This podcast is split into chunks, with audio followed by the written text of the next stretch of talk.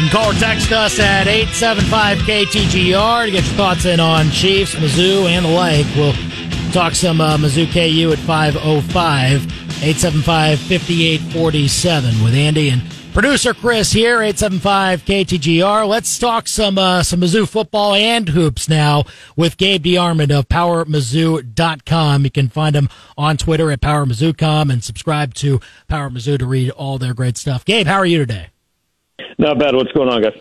Uh, not too much. Uh, that's certainly plenty to talk about in the Mizzou sphere, uh, with it being the, the time of year that it is. And let's start with the football side. I mean, the, the news today, first of all, and I think almost expected news with how we had seen some of these awards come through the last few days or so. But the SEC naming Eli Drinkwitz the coach of the year as voted on by his peers. And so, uh, it sure seemed like the, the likely choice coming down the stretch of the season. And it's pretty incredible how, how quickly it's, it's turned just this one season with how Eli Drinkwitz has put it together. Yeah, I thought uh, you know winning the SEC title. I thought there was a chance Nick Saban would win it. Um, I, I think he did a, a, a good job this year. Um, he's uh, a little bit hamstrung in things like this because he has good players, and people act like that's not a part of coaching. You know, is, is getting good players. I would have voted for Eli, just to be clear. Um, if I had a vote, I think what he did this year was was impressive, certainly, and deserving of the award. I thought Saban might have a chance, but um, yeah, they they went with Drinkwitz. Yeah, and uh, you know, just to to see that and all those uh, other players getting the awards that that they have been getting, and all culminating with a uh, a matchup with Ohio State in, in, the Cotton Bowl. I just wonder, you know, when you when you first saw that news earlier this week with with Mizzou getting that type of matchup uh, and and all the possibilities that it could have been, uh, how well do you think it worked out for Mizzou to get to play this type of opponent in that game? Best case scenario, I think. Um, and like personally, just selfishly, I, the Peach Bowl or the Fiesta Bowl would have been cool because Missouri hasn't been to those at least, you know, in in my lifetime, and they, and I've covered a couple couple Cotton Bowls, but. Dallas is great for Missouri. Um, they sold that thing out in 24 hours. You know, I don't know that they'd have done that with either of the other games. Um, Ohio State is a big name, marquee opponent going in. You know, you wanted Ohio State, Oregon, maybe Penn State. Those are the the ones that that give you some juice and and give you some bounce. No offense to Liberty, nobody in the in the New Year Six wants to play Liberty. You know that that's not. It doesn't have that big time bowl game feel. This does, um, even though you know from the other side, if we're being honest, it doesn't. But I think that's good for Missouri too because in two years, it, really in two weeks, nobody's going to care who played and didn't play on the other side. They're just going to be able to say if they go out and get it done that they beat Ohio State and finish number six or seven in the country. So uh, I, I think it's uh, really couldn't have worked out any better. Yeah, for sure. Uh, Gabe DeArmond at PowerMizzou.com with us here on the big show, KTGR and, and KTGR.com. And yeah, you, you talk about, you know, the, the other side of this from Ohio State with several of their players, uh, uh, entering the transfer portal this week, including their starting quarterback, Kyle McCord. But, I mean, again, you, you think about the Ohio State side and how, uh, they, obviously wanted something higher. The college football playoff was the expectation for them with where they were ranked beforehand, but they still, even when they lose some of those guys, they're, they're replacing it with so much talent. So I wonder, like, with this matchup, and, and look, we don't know a- absolutely who all is playing in this, but even if there are, uh, transfer portal and opt outs, uh, on the Ohio State side, still probably, uh, is going to be a tough team to deal with no matter what, uh, coming up in a few weeks. Oh yeah, in the last four years, they have uh, signed 12 five stars and 62 four stars. Nobody's feeling bad for Ryan Day that he doesn't have any talent left on campus, but it is, you know, a more unproven talent. I mean, the probable starter at quarterback is Devin Brown, who threw 22 passes this year. Now, he's a, a highly thought of kid. You know, uh, again, maybe who knows? He might end up being the next great Ohio State quarterback. Uh, we just obviously haven't seen him as much. You know, I would be surprised if Emeka uh, Egbuka and Marvin Harrison Jr. play this game. Uh, Cade Stover, you never know. JTT on the defensive line. Like there are a lot of guys that that might opt to just go get ready for the draft, but those guys were at one time backing up other four and five stars, right? Um, so I, am sure there are plenty of good players on Ohio State's team. that is uh, for sure. Gabe DeArmond of PowerMizzou.com with us here on the Big Show KTGR, and, and you know the the matchup was kind of set up by the fact that you know Georgia and Florida State missed out on the college football playoffs, so they get tied into the Orange Bowl, and that frees Ohio State up for another one. But I I just uh, wonder your thoughts, you know, just generally on.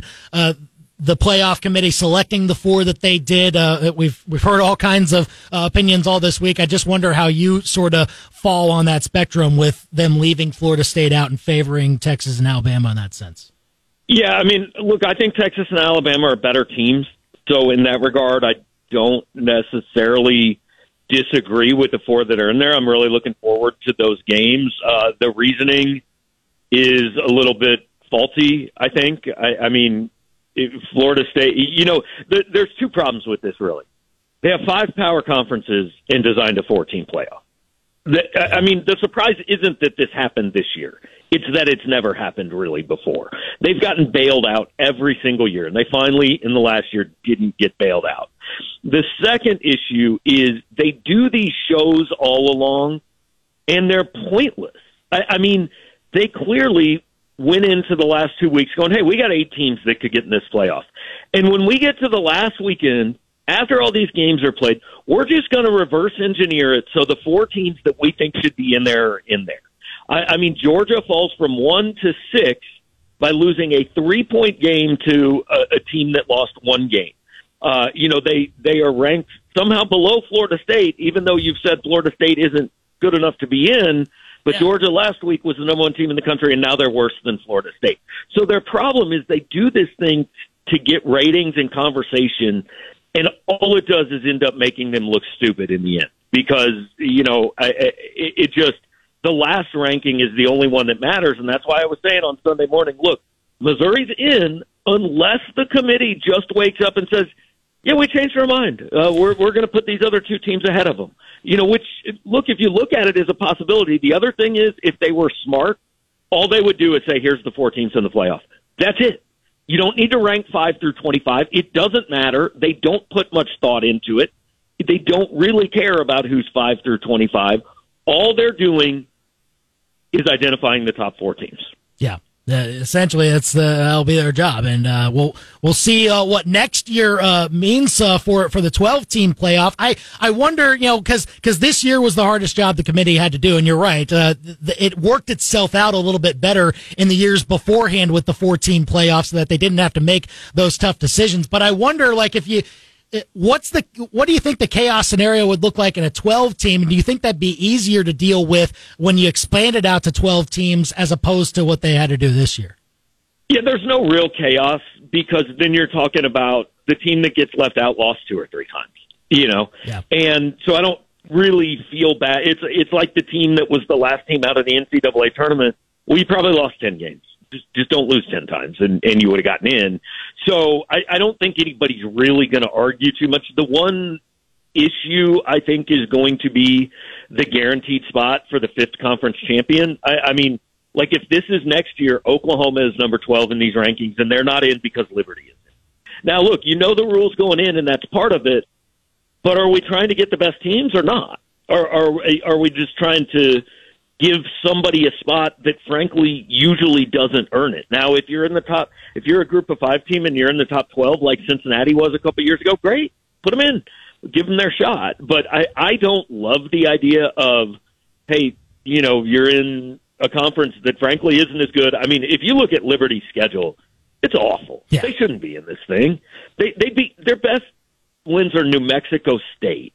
Um, you know, SMU deserved it over them. Uh, frankly, Tulane would have deserved it over them, in my opinion. At least those teams played somebody. Um, so I don't love that, but look, that's that's the way that they got a playoff push through by saying, no, really, you guys have a chance. I mean, they don't have a chance, but you know, we'll let you in to to get beat. Yeah, pretty much. Uh, Gabe DeArmond at PowerMizzou.com with us here on the Big Show, KTGR and KTGR.com. Let's switch to hoops. Uh, Mizzou uh, men's basketball now coming up against uh, their their toughest uh, non-conference uh, test yet, uh, going to Kansas uh, for for the Border War showdown. Uh, I just wonder what you've seen recently from this team. They've obviously had fewer games to deal with per week now in this back half of the or back half of the non-conference schedule. I wonder recently what you've seen from this team that's that seems to be improving, or and whether that's enough to maybe think that they have a chance coming up against. Kansas here? Yeah, I think they're figuring out their roles. Right, Sean East is is the leading scorer. He's the guy. Um, Caleb Grill has settled in, has found his shot a little bit. He's kind of that dirty work guy. Uh, Connor Vanover's finding a role. Tamar Bates, Ant Robinson, all these guys are, are kind of figuring out uh, what Dennis Gates wants them to do, and and they've looked a lot better, obviously, in the last couple weeks. I mean, they're seven and two, and I think if you'd looked at the schedule before the season, seven and two wouldn't necessarily have been a shock. You could have seen seven and two. You just didn't expect them to get there by winning at Minnesota and Pitt, and then losing to Jackson State. Um, so the way they got there is a little weird. Uh, does it give them a chance in Allen Fieldhouse? Um, history would say not really. Uh, yeah. You know, I've been to a lot of games there. It's a very tough place to play for a lot of reasons. The biggest of which I think is that no matter what Bill Self and what Kansas fans say, they get up for that game. Missouri is not going to go in and get the same effort Kansas showed against Kansas City last night or against Eastern Illinois last week. They're going to get fired up, ready to play, you know, close to a game Kansas. And when Kansas does that, they're tough to beat. Yeah, uh, certainly so, especially uh, th- this year's team with how they've been uh, going through the non-conference schedule. Uh, just the, for what we're seeing now uh, for uh, the remainder of the non-con for Mizzou, not just this game, but you know Seton Hall coming up at the neutral site soon, and then obviously bragging rights after that, and conference play not too long after. I just wonder what you probably need to see from this team to to show that they they, they, might have to do a little bit more work in their conference schedule in the back half to uh, to to keep building their resume. I just wonder what you think you you need to see for them to show that they're ready to to kind of make that run. I mean, you got to beat Seton Hall. Um, that's a de facto home game, and Seton Hall's okay, not great. Um, and then, look, losing to Kansas and Illinois would not like submarine everything. Like you don't, you, they'd be nine and four going into the conference season, and and that doesn't knock them out of anything. I mean, if they go out and go ten and eight in the SEC, you know they'd still have a good shot with the strength of schedule and all that. If they win a game in the conference tournament, they get to twenty, and and that twenty I think gives you a shot with this schedule. Um, but I think if you can find a way to steal one of those two games, I think that really kind of energizes people. You're ten and three going into the league, you got two Power Five road wins. You'd have a, a couple of Power Five non-conference wins or uh, neutral site wins.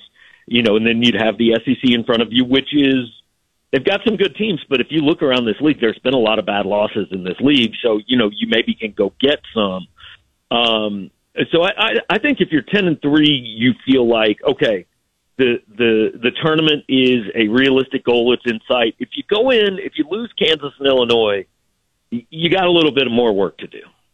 Gabe DeArmond at PowerMizzou.com here on the Big Show KTGR. Uh, real quick, uh, with this uh, letter that was floated out from uh, Charlie Baker, the head of the NCAA. I know it's a plan that is uh, not even close to being firmed up and not even close to being a reality just yet. But what did you think of the the idea being floated out by the president of the NCAA of creating a subdivision of schools that would have the uh, the ability to pay their players directly, like a minimum amount, and and compete and and govern themselves essentially with those rules on their own? Yeah, I mean, there's so many tentacles to it, right? The first is this is a clear first step